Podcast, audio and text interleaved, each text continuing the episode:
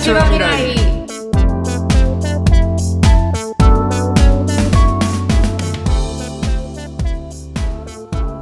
あ私ね今ねあのオーこれ知ってるオーオーダム知らなっていうアプリ知ってるい知らないい昨日ね発見してうん読んでくれんの記事を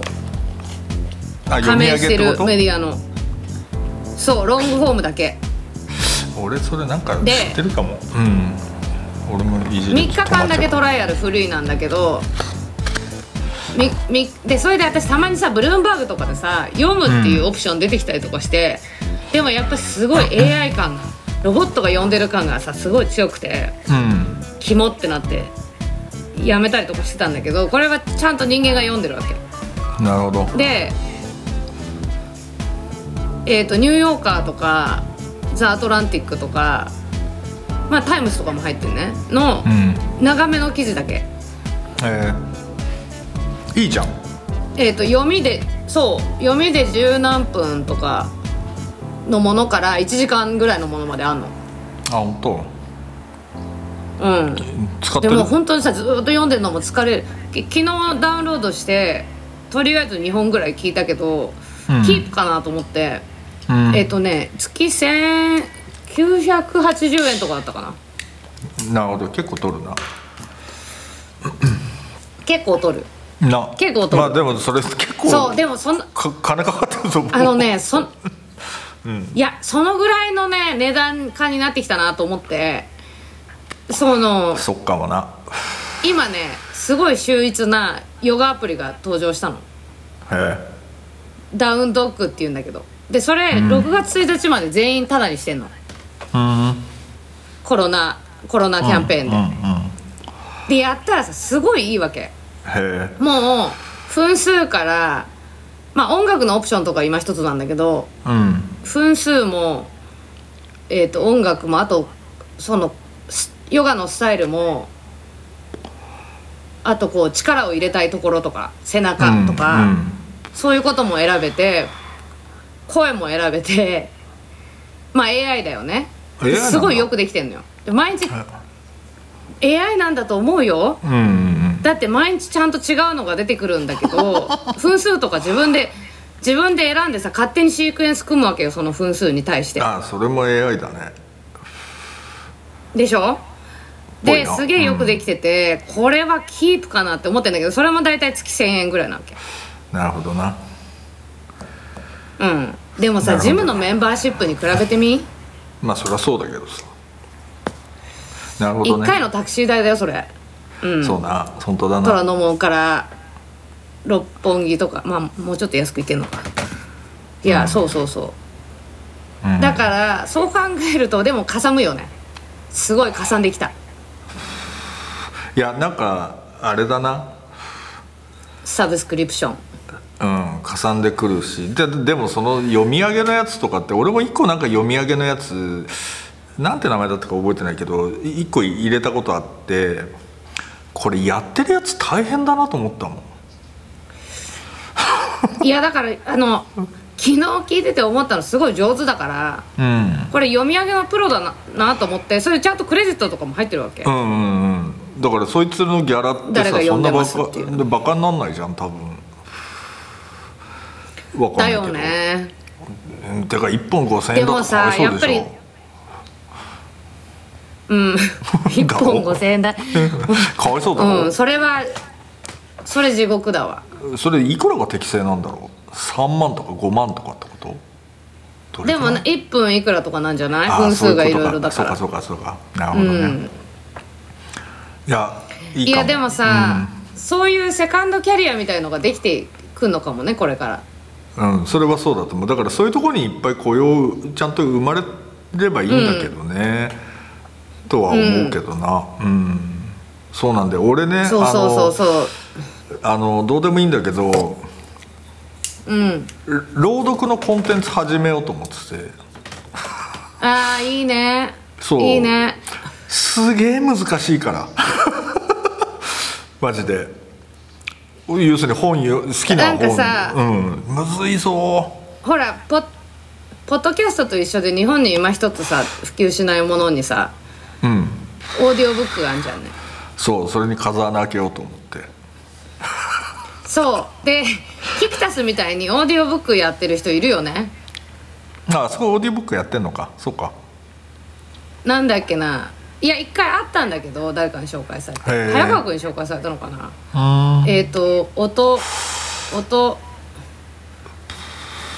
忘れちゃったけどあんだでもすごい辛抱してるって言ってたうんだけど本当にね労働メディアもあ朗読メディアはもっとあってもいいと思ういいと思うなだし多分やっぱり、本出した人が自分で読むみたいなのってもうちょっとコンテンツ化してもいいような気がするなんか、いいもんだよ、あれと思ったのとあいやとさ私は声の良い人に読んでもらいたいけどね、いやいやそうなんだけどまあ俺も別にそんなまんざらでもないからさまんざら まんざらでもないって日本語がおかしいな、違うな声は素敵よ、そうでしょ声は素 敵なんだけど、いざ朗読しようと思うと本当にあのね記述とかがちゃんと言えないからね記述とかになっちゃうからねなっちゃう噛むよいやだからあれは絶対特殊スキルだってそうすごいと思ってでもあれ面白いなんかね、やっぱりさなんかほらあのーどう言ったらいいんだろうな結局ほらなんかこういう音声メディアってさ俺とかゆみちゃんが喋ってんのさ、まあ、聞いてくれてんのはありがたいんだけれどもなんかほら人の考えをそのまんま聞くのってしんどいじゃん。ねよくそう聞いてくれてるよねそうだけどやっぱ朗読みたいなものってほらクッションがあるというかさなんかしかも一回紙に定着されたものだからちょっと間接性があってさなんかそその感じってちょっと俺はやっぱいいなと思ってますよなんかなんかね気軽だよねうんそのそうそうそうき昨日も聞いててさ途中で考え事しちゃったりとかするわけ わかるわかるであーってなってあどこだっけどこだっけみたいなさそうだよな聞きそびれたみたいなそう、うんとかあるけどでもなんかその気軽な感じとかもいいしうんいやーあと本当になんかさ生きててよかったなって思ったのはうんもうこれも私本当にさポッドキャスト協会の回し者みたいだけどさうんあのーシュガーコーリングっていう前にもちょっと話したさ、うんうんポッドキャストがめっちゃ秀逸でうんでエイミー担当うんアリス・ウォーカーが出てきて喋ったりとかしてさマジかエイミー探偵、ジョイラッククラブ違うジョイラッククラブそうだよジョイラッエイミクークラブですよままだいるのかいるよな生そきれてる よアリス・ウォーカーとかいるんだ、最近新しい本が出いたんだよそうるよなだマジよかでさめっちゃいいね本当にさポイントはやっぱりそのなんだろうな戦争とかうんたくさんの災害とかを乗り越えてきた人たちのうんうん声にやっぱすごい癒されるわけうんうんそういう感じある賢者なの言葉ってこうだよねみたいななるほどなるほどでさそのでそれがそのシュガーコーリングには必ず、えー、と自分の書いたものかうん人が書いたものか読んで読むわけようんでさエイミー・タンの朗読とかさアリス・ウォーカーの朗読とか聞けるんだよちょっとしみるなそれいいなしみるよもうめっちゃもうすごい思っちゃったそうなんだよなんか さあの、イギリスイギリスのさなんかトータスってメディア知ってるトータスメディアって割となんかスロージャーナリズなんだっけそれムみたいなの標榜してて多分由美ちゃん好きだからね、あのおおすすめなんだけど、あ見て見るなんかね、やっぱまあそれはヨーロッパのいろんな例えば作家とかが自分で書いたエッセイででそれコロナに関していろんな人が自分で書いたエッセイをあの自分で読むっていうのが音声はいはいが上がってて、それもはいなんか何本か聞いたらやっぱり良かったななんかなんだろうねはあ聞くわ自分が書いた文章のくせいいよねにさ適当に違うんだよな 読む時 みたいなのとかでもさ読んだらさうわこれどうして直さなかったのとかさありそうだそんなんばっかりあるんだよにななりそそううそうそうだから結構それは良かったっすよなるほどね朗読ないいね朗読な、とかなんか朗やっぱり読いいよそう朗読メディアやってよな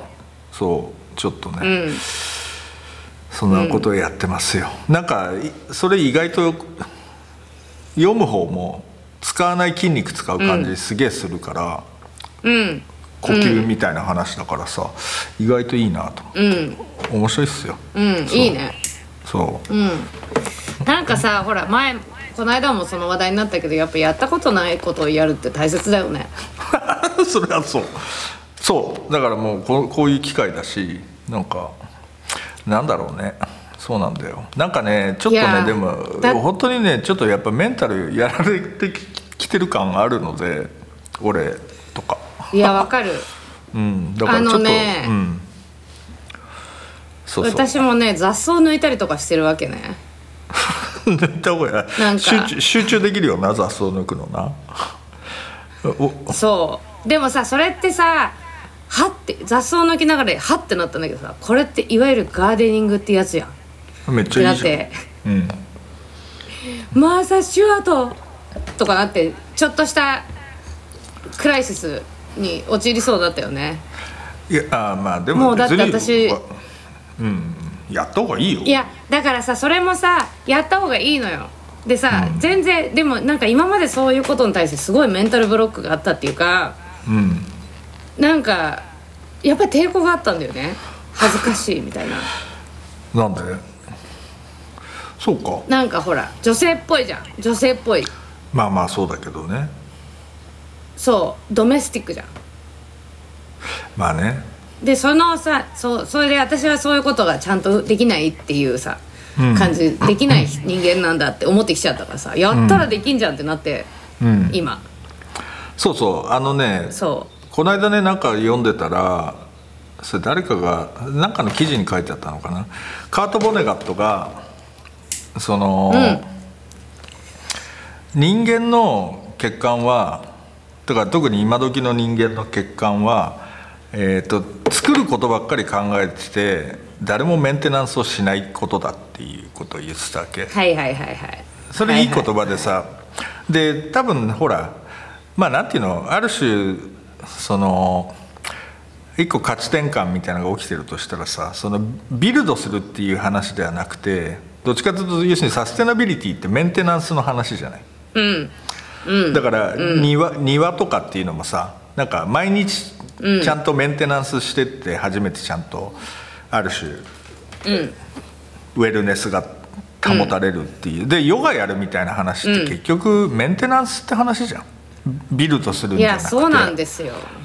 でしょそうでそうで結局さ今さそのそれこそ髪の毛切るからまあ私はやもともとやってなかったけどネイルの手入れするとかさうんマッサージとかさ結局人がやってくれてた、人にアウトソースすることができてたことがもうできないわけじゃん。そうだなでだから結局さセルフケアみたいなことでだってさあのー私さ急にハってなったんだけどこの間みんな歯とかどうしてんのと思ってそしたらさ、歯医者って閉まってんのようんだろうな すげえ嫌だこもんなれさものすごい 両方吐いたとかに襲われた人どうすんのつれえなそれとか思ってさでだからそのできるだけ人に頼らずに自分の世話をできるっていうことが今すごいさ必要になってるよね、そうだよ食べるものからそうそうそうそうそうだからそだからある種の自立性っていうかさそのオートノミーをさこう達成するためにはさ、やっぱりメンテナンスしなきゃいけないんだもんな、そうなのようんそうでもほらやっぱりさ私自分がヨガやってきたのとか振り返ると結局やっぱりもう痛くて痛くてしょうがないっていう時からうんもうこんな痛みと付き合っていくのは嫌だっていううんのから始まったわけだけどさうんやっぱりそうすることで針とかマッサージとかだんだん行かなくなったわけだしうんうんだから本当それやっててよかったって今思うよねうんまあ確かにそうかももうな1日3回ぐらいやってるもんヨガ あそうすぐ逃げるそっちにうんなるほどねいやいいんじゃないですかだから雑,、雑草抜くのとか別に誰もそんなに自分が気にするほど「由美ちゃんえ由美ちゃんガーデニングやってんの?」みたいな誰も思わないから大丈夫ですね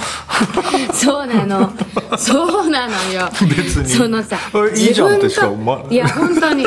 だからさ自分の刷り込みと戦うよね、そうかそれなんそんでななんだことにと面白いらわれてなたんだ私っていうそうかガえーガーデニングってやっぱりそういう感じかガーデニングとかさベーキングとかさまあ家庭って感じだからなそうまあ、そうそうだし特にアメリカだと割とそういうなんか保守的なまあでもそうかいやなんかそういう世界にちょっと入れないみたいなうんのあるよやっぱりあったよ今まででもすっごいくだらない刷り込みだから、何を自分は今までそんなことにとらわれてたんだろうかって思うよねうん、でいやだから多分なんだっけな最近ねなんかねなんだっけなちょっとなんかちょっと面白そうなガーデニングの本があってそれはなんかそのサステナビリティみたいなテーマの話なんだけれども結局ほらその人間が接する自然ってほとんどが人工的な自然なわけじゃないつまり里山みたいな話って結局はある種、なんていうの人間の手が入ってるものだし、まあ、イギリスで例えばで、田園風景とかって言ってもさそれってほとんどその産業革命でメタメタになったのをみんなで一生懸命直したっていう話なのでなんかそのガーデニングっていう考え方をもうちょっとそのエコロジーっぽい考え方に入れてこうみたいななんか確かそんな本がそんな本が出てんなっていうのを見ただけなんで読んでないしもしかしたら間違ってるかもしれないんだけどだから結局マーサシいュアやート正しいよそうだからバーシャ・スチュアートっぽい話ってさやっぱりなんていうのすげえ資本主義的にガーデニングっていうものをさなんていうの、うんこう、使使ったというかさそのなんていうのある種資本主義的な豊かさの象徴としての、まあ、ガーデニングっていうのをプロモートしたって感じだろうと思うけど、でもそのそれ自体はアップデートできる話だよな多分。いや本当になんかね、うんやっぱりいよいよ食べ物も自分たちで調達できるようになりたいねってなってくるわけなるなこれ。うんなそうでそう考えるとじゃあちょっと本当放置してたけど雑草とかついにやるみたいなそうだよなんかついにやっぱりこれ自分で手を動かさないといけない時がやってきたみたいなさうんねだから感じになってきてハーブとか育てたらいいと思うけどな育て始めちゃったカミングアウトじゃねえしそうだって失敗したら恥ずかしいからさかいやいや誰も気にしないからだっ大て丈夫で私すサボでもサボテンを枯らす女って言われる、昔サボテンもらったらサボテン死んじゃってあのねサボテンはあのサボテンっていうのはねえ実は人の感情すごいわかる生き物なんですよそうなんだよねなのでサボだからさサボデリケートなんだよだからさサボテン死んじゃったんだよそうでさ弓でも大丈夫って言われてさ渡されたサボテンなのにサボテン死んじゃってかわいそうでもあの時の私と一緒に住んでたらサボテンも死にたくなるわなっていううん納得するよね本当にごめんあの時のサボテンそうだよあのほらそなんだっけ人の感情であれが動くんだよね本当にねううんすごいわかるそれでさそれ水とかもそうだって言うじゃんでそういう話ってすす今までこう「 はあまたスピっちゃってるよ」っていうさ話で片付けられてきたけどいや全然なそんうでかすよ本当にそういう、うん気持ちとかなんかさほらあのーメディスンボールじゃないや間違えたえっ、とチベタンサウンドボールってあるじゃんあのぐるぐるやるやつでしうーんょってやつうんうんで一回さクリスマス頃なんか友達がプレゼントしてくれてサウンドメディテーションに行ったんだけど、あれの中にその先生が水を張ってボーンってやったらさ、水がさパチパチパチパチってなるわけうん跳ねるのうん音でうんうん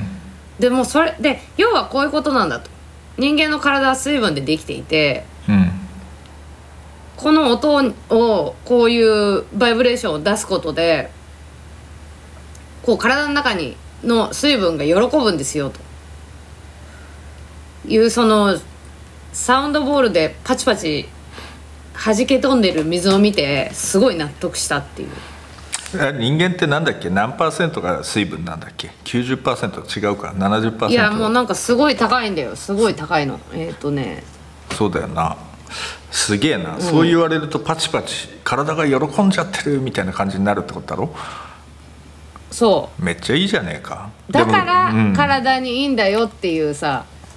納得しちゃうな納得するでしょいや俺だからそういう話を別に全然普通に信じるも何もだってそりゃそうだろうって気がするけどなそうだけどやっぱりさこういうことってその派手には言いづらいっていうかさそうねだってさ、うんそれ分かんない人には全然分かんないようんまあそうなんだけどねそうなんだけどねうんうんだからまあ別に私はスピって思われてもいいしむしろなんかスピ失格なうんスピの世界に入ったらスピ失格なうん感じだけどさ、うんいやでもなんかほらあのイギリスに変な水分ねうん、何パーセントだった60%だった60%か60そんなもんかうんそうそう、いやなんかなんだっけなほら第六感みたいなものとかあの人は、後ろからの視線感じるみたいな話ってあるじゃないはいはいはいはいはいはいであれとか真面目に研究してるイギリスの変な学者いてなんか、そそういう話やっぱり大事だと思うけどねつまりか科学大的事だよに、ねそう科学的に証明できるできないっていう話はさあのー、そそうなんだけれども長い目で見るとさいやそれ証明されるかもしれないわけだし今その証明されないからって別にそれが存在しないっていうことのなんかあんまりエビデンスにならないような気もするしさで実際後ろからいや視線本感じるしさ感じるよね 見られてる見られてる今見らあれてみたいるなのよあるみたじいなゃやんつでしょそうそうそうそう、うんであるあるあるで多分でもほらなんていうのほら結局動物とかだとさあのなんていうのすげえこうガゼルとかがさあの敵がこう来るのとかってすげえ早くに察知できたりするのって別に目の話じゃないしまあもちろん聴覚とか要するにまあそれ全体で感じてるみたいな話じゃない、まあそれはあるだろうだって動物はそれあるんだからさみたいなことはあると思うけどないやそうだよねほら、あのー今思い出したことが2つあってうん1個はさあのグエネス・パルトローのグープが今ほら、ネットフリックスでやっててその時にさオプティマイゼーションという言葉を使ってたわけよ、ほうで結局やっぱり人間の最適化っていうかさ自分の最適化っていうか、うんうんうんそのためにこういろんな意味で力をつけていくっていううんうんなるほどねところがあるなと思ったううん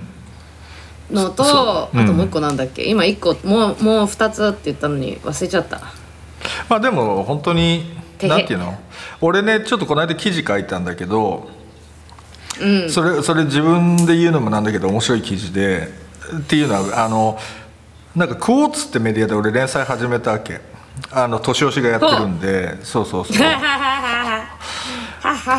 そ今れで日ほ そういえばらフェイスブックでチラ見なんかそうそうでクォーツはガイズっていうさあのガイドの複数形ねあの週1でなんか特集記事みたいのがあんのよ、うんそれでほらオンラインフィットネスオンラインフィットネスっていうテーマだったわけ、うんでさなんかいろいろき記事読んでたらさ要するにそのフィットネスのある種エポックになったのって1977年だっていうふうに書いてあるわけで1977年って何が起きたかっていうとさあの要するに VHS が売りに出されたんだよ、うんはいはいはいはいはいそうそうそうだから家でビデオでそれでほら80年に、83年かなジェーン・フォンダの「バックアウト」っていうのが出エる、クササイズビデオそうそうそうそうそうでそでそこでね書いてあったのはあのそれまでの要するにスポーツジムっていうのは基本的にボディービルを中心にしてたので女性が行きづらかったって書いてあったわけはいはいはいはいなだからそれで、そのボディービルディングからフィットネスっていうのの転換がお、それを境に起き出す、はいはいはいでフィットネスってうんフィ,、フィットってことだから最適化って話なんだよ、なるほどねそうそうそうそうそうだし自分に最適なでしかも家でやれるってどういうことかっていうと自分の好きなタイミングで自分の好きなようにやれるみたいな話ともセットだからさ、うんうんうんなんていうのその個別化していくっていうふうなことででで自分それぞれがみんな自分にた対してフィットであるっていうことを目指していくっていうふうなさでまあその転換って結構時間はかかってるんだけどでも結局それさっき言ったみたいにビルドからメンテナンスって話とも符合してるわけ。そうでどんどんどんどんそのフィットネスの延長線上でそれこそピラティスとかヨガとか出てくるともうよりそのメンテナンスの方向性っていうのがそのフィットっていうことの定義としてこうその強まっていくっていうふうなことだなっていう原稿を書いたの面白いだろ面白 いそうそうそうそういや本当にうん、メンテナンスの時代になってきたよね、うんだと思う結局うんうんいやなんかほら去年健康はキャピタルだみたいなことを去年か一昨年とか言ってたけどうんなんか本当にその体は資本ですって言うけどそれすごい本当でうんで特にこういう状況になってくるとやっぱりメンタルも含めたうん健康管理がすごい力を持ってくるよねそうなうん、そうだしそのやっぱウェルネスって概念はさ自分一人だけが健康でもしょうがないので、じゃないつまり周りの人間関係とか要するにある種のエンバイロメント環境的な環境もそうだし、だからそういう、でなんていうのやっぱり自分が健康に生きようと思ったらさ健康な会社じゃないと困るわけだよ職場が。うんうんうんとか健康なコミュニティじゃないと困るわけだよとかっていうようななんかそ,、うそういうふうに結構こうスパイラルになってるっていうのが結構俺はそのウェルネスってもんの面白さだなっていうかそのつながってるっていうさ、かなっていうのは思ったりするかな、いやすごい大切はい。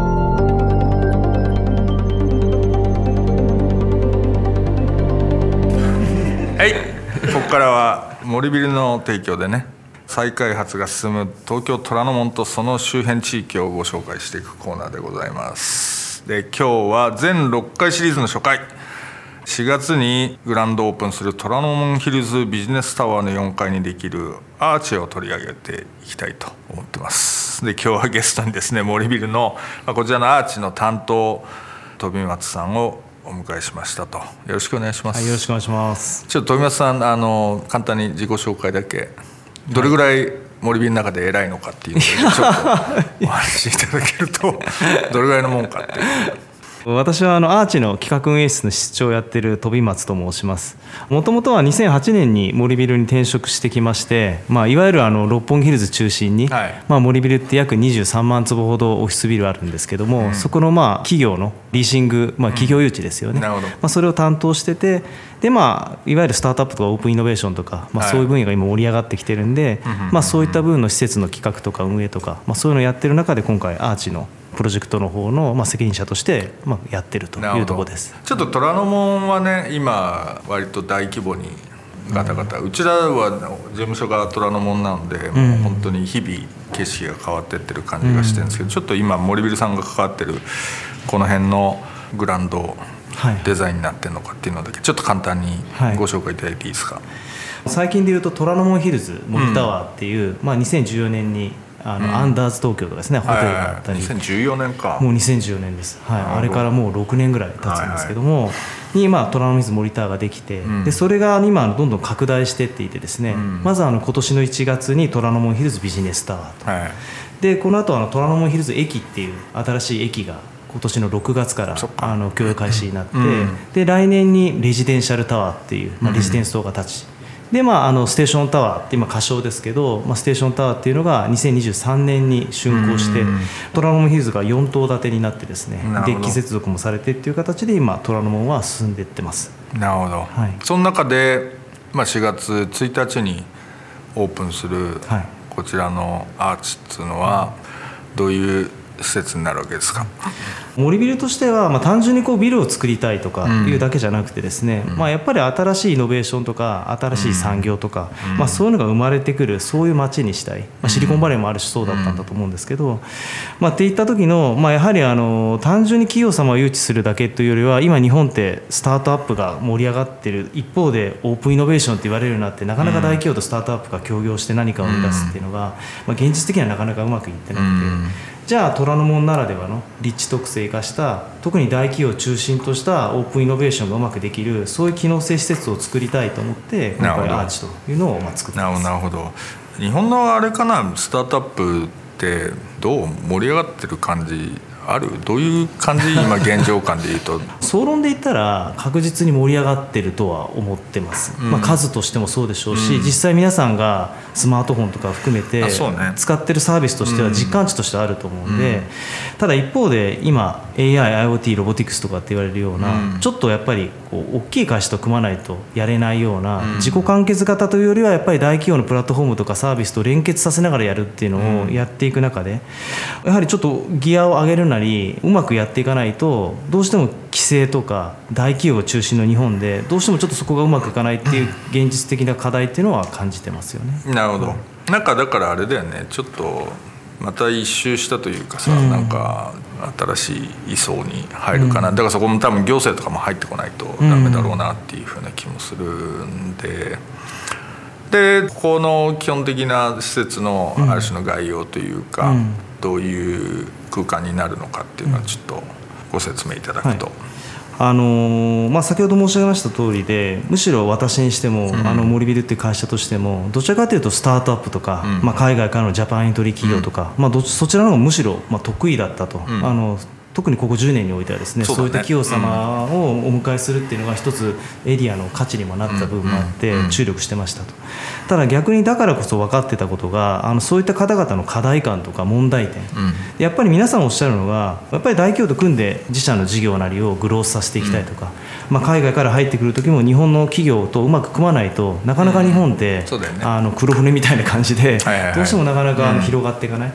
でも一方で社名は分かるけどどこの部署の誰に行けばいいのか分かんない、うんしかも決裁権を持ってる人がどこにあるのかが分からないっていう、あの権限以上されてない日本ならではの、うんどうしても大企業と組むのになかなか難しいっていう現実を、まあ、やっぱりこれはあのスタートアップとかジャパンエントリーの企業の皆さんから、まあ、リアルに聞いてました、んまあ、だからこそ逆に、まあ、渋谷恵比寿六本木で開発するプロジェクトでもないんで虎ノ門でしかも行政エリアの霞が関が隣にあるんで、うん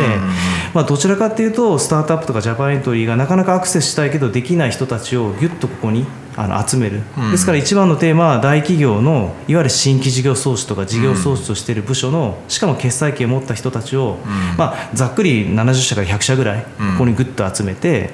あのその人たちがまあ見える化する、そうするといろんな人たちもここに来れば一気にアクセスできますし、なるほどまあ、裏を返せば大企業の皆さんもみんな皆さん悩んでて、うん新規事業なんとか部とか、イノベーションなんとか部とかいっぱいできてるんですけど、うんまあ、なかなか結果が出ないんで、まうんあ、それはもう情報交換したり、まあ、メソッド教育みたいなのを受けながら、うん既存事業を成長させるのとはまた全然違った考えが必要になるんで、うんまあ、そういうことをまあ実現できる施設として、まあ、ここは作って運営していきたいなとは思ってます。なるほどなるほど、はいこの間どれぐらいだろうな10年までいかないにしても、まあ、オープンイノベーションみたいな話があっって付箋ペタペタ貼るの とかみんなやってさいまいまいち役に立たねえなみたいな感じってあるじゃない。 はいはい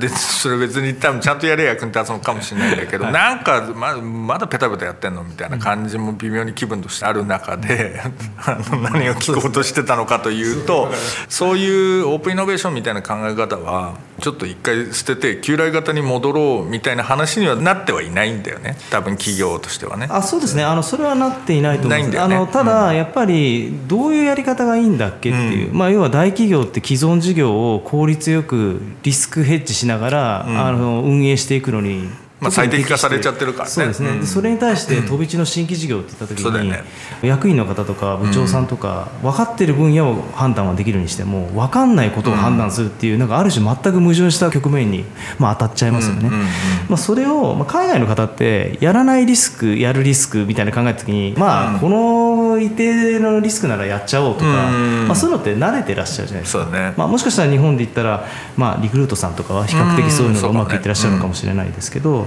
まあ、そこがやっぱり皆悩んでてでそこをうまくどこら辺でリスク許容しながらやっていくかっていうですから実はこの施設って若手の方がワイワイっていうのも別に否定はしてないんですけど、むしろ実はあの役職者の方がそういう時どう組織を動かして判断させるかっていうのは実は結構すごい大きいテーマだと思っててそうだよねまあ、そこはちゃんとあのフォーカスしてですからあんまり先ほどね若井さんがおっしゃったあの、オープンイノベーションごっこみたいにならないよういに、や俺そんなこと言って ない言ってないよ俺。まあ、そこはねちゃんとあのここから結局数年後に何が生まれたんだっけって言った時にそうだよ何も生まれてないと結局かっこいい空間をそうだね作りましたになっちゃうんでラウンジじゃないんでね、まあ、そこはちゃんと意識してあのみんなでやっていきたいなと思ってます。そうだねあそうだ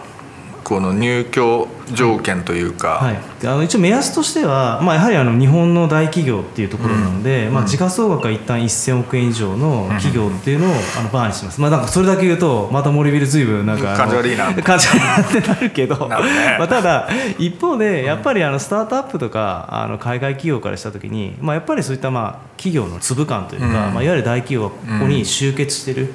まあ、あのヒルズもやっぱりこうある一定のブランドなりベクトルをぎゅっと集積するとそれが磁力になって引き寄せ出して新しいムーブメントを起こすっていうのは、まあ、六本木ヒルズ含めて、まあ、我々のまあ一つの実感勝ちパターンとしてあったんで、うんうんまあ、ちょっとそこはこだわってそういったいわゆる大企業っていうのなるほをど集めなるほるどというふうにやってます。でちなみにその会費というかはいはおいくら万円っていうのはここで言っちゃまずいんだけいど、や別に全然おいくら万円ぐらいなんですかあの大丈夫けどあの実はあのお申し込みって大きくて3つあって、はいはいまあ、お部屋とかはいらない、あのまあ、コワークっていうフリーのスペースなるほどでどこでも働けるっていうんであれば1人まあ月3万円ですね、あそうはい、ですからある会社が10人送り込むって言ったら3万円かける10で30万円ですえそそれでも1000億のはい企業はい限定だよね、あそうですねあのそうあの岡部さんお一人でっていうとちょなっとんで失礼だ、まあまああの俺が1000億持ってないから立てないことが知らないだろう、いやいやまあ確かにそうかもしれないけど あの一応まあそうですね俺がブラってきてもダメですよってそういそううねそうはあのいそうあのすいません といやいやはいっていうのと、まあ、あとはあのお部屋を、まあ、6人から10人ぐらいの、なるほどまあ、お部屋を借りたいってはいいうお話であれば、まあ、大体1人ヘッドカウントまあ8万円ぐらいなんで、まあ、10名部屋だと80万円となかるほどっていうのは月です。なるほどでまあ、30人とかの部屋になってくると、まあ、8万 ×30240 万っていう、まあ、大きく言うとこういう形です、ね。なるほど、はいでも意外とリーズナブルにも聞こえるけど、まあそうですね、んあのいわゆる一般のオフィスが1人3坪とかっていうと、まあ、考えようによっては1人実は10万円から12万円ぐらい、あのかかってるんでそっかそっかまあ、内装重機付きだったりもしてますし、そうだよねあの値段だけで言ってもそんなに高いとかはないとは思います、なかなかでもデザインもかっこいいし、はいいいじゃないですか大人っぽいですよねあありがとうございます、ねあのまあ、スタートアップの、ね、方専門の施設が多い中で、んやっぱり大企業の出島っていう、んまあ、30代40代50代のビジネスマンの方が中心になるんで、んまあ、あのそこら辺は意識してそういう方たちのアジトになれるようなるほど、はいなるほどでちょっと最後にあのウィルさんがね、まあ、コラボレーターっていうか協力会社っつったらいいのかな、パートナーみたいな感じなのかな、で入ってらっしゃるんですけどこれはどういう、ウィルさんの役割と、はいまあ、どういう経緯で、実はあの伊佐山さんって、えーとまあ、DCM っていう、まあ、シリコンバレーのベンチャーキャピタルはいで勤めてらっしゃって、えー、と確か2013年ぐらいの頃だったと思うんですけど、えー、と日本に戻られて、日米の架け橋ファンドを、まあ、今のウィルを作るっていう構想を、まあ、聞いたんですよね。はいでき伺った時に、まあ、我々も今のこの施設のなんとなくの概要はうんパワーポイントの資料でなんとなくは作っててただまあどういうふうにすればいいのかねとか、こうやっぱりぼんやりしちゃうんですよね。あのでそういった時にあの立場はディベロッパーと VC で違うけど、やっぱり日本と海外大企業とスタートアップの、まあ、架け橋になって、でいわゆるオンラインじゃないオフラインのいろんな大企業も巻き込んで、うん経産省とか霞が関も巻き込んで日本を変えていきたいってお話を当時伺って、うんあじゃあまさにこのフロアで、まあ、このエリアで我々がやっていきたい、まあ、パートナーとしてはもううってつけだなと、んしかも虎ノ門でやるんだったら、うんうんこの人たちとやりたいなと思ってで当時あのアドバイザリー契約みたいな形になって、いろいろアドバイスをいただいて、でそこからのお付き合いで、まあ、今回の施設の企画とか、まあ、イベントとかスクールとかとかあとな実はここにあの CIO って言ってパーソナルトレーナーみたいなのもあなるほのどいていただくんですけどそういった方ご紹介いただいたり、まあ、ですのでこの施設のある種企画の、まあまあ、非常なるほにどアイデアをいただいている方で運営する時も一緒にあのパートナーとしてやっていく運営自体は森ビルが自主なんですけど、んまあ、常にアドバイザリーとして入っていただいて、まあ、一緒にやっていくというふうに考えていますなるほどなるほどもうあれですよね全部埋まってんですよね基本的に実はおかげさまでお部屋の方は、もうほぼ施設を見る前にこの思想であのいわゆるこの大企業の出島集積っていうので結構参画いただいて約40社ぐらいすがごいな本当ありがたいことにあのえ全部営業行ったんでしょだってまあまあそうですねまあいろいろあの協力してもらいながらですけど、まあ、僕ははめっいちゃやり手じゃんすごくいや ないいや僕一人で決めたわけじゃないからあれだけど、まあ、おかげさまでもう僕多分90社ぐらい本当大企業の新規事業なんとか部っていうところの方にはお会いしましたねこのへー半年弱でも反応はいいやっぱりまあ、そうです、まあ、反応がいい、まあ、うちの施設がいいとかっていうのもあるんでしょうけどあの何より皆さん困ってる。 本当うんまあ、要は何千億何兆円って売り上げの会社の中で新規事業を起こす難しさにまあそ直うだね面されてて、なるまあほどなんとかしたいっていうのはやっぱりあったっていうのは感じますね。なるほどなるほどそうですかまあ楽しみだけどねちょっとこのコロナでねこういう空間ちょっとどう考えたらいいのかっていうのはいや本当ねそうですねねあの我々もちょっとそこはいろいろ悩み悩みの手探りなスタートになねりちょまっすとけど、なりますけど、頑張ってくださいぜひ入りたいというね、はい1000億以上の企 業の新規事業担当の方ぜひ、はいあのそうですね、まあ、あと実はあのアーチカフェバーってあって、はいこれあの一般の方も来れるあカフェとバーなんで朝の8時から夜の11時までああ本の当営業してますんであなんすかごいですね雰囲気体感する上でもあの全ての席に電源ありますんでなるほどはいそれは遊びに来ていただけれあばれ喫煙所もあるんだっけここえー喫煙所もありますあれもうなくなりつつあるじゃないかいやまあまあちょっとそうなんですそれに関しては俺は非常に憤慨してるまあ飛び松さんのせいじゃないしょうがない大丈夫ですということで、はい、じゃあ今日はありがとうございました、はいえっと次回はですねあれですね今お話し出た伊佐山さんにちょっとお話をお伺いしたいかなというふうに思ってます今日は森ビルの飛松さんにお話をお伺いしましたありがとうございますありがとうございましたどうも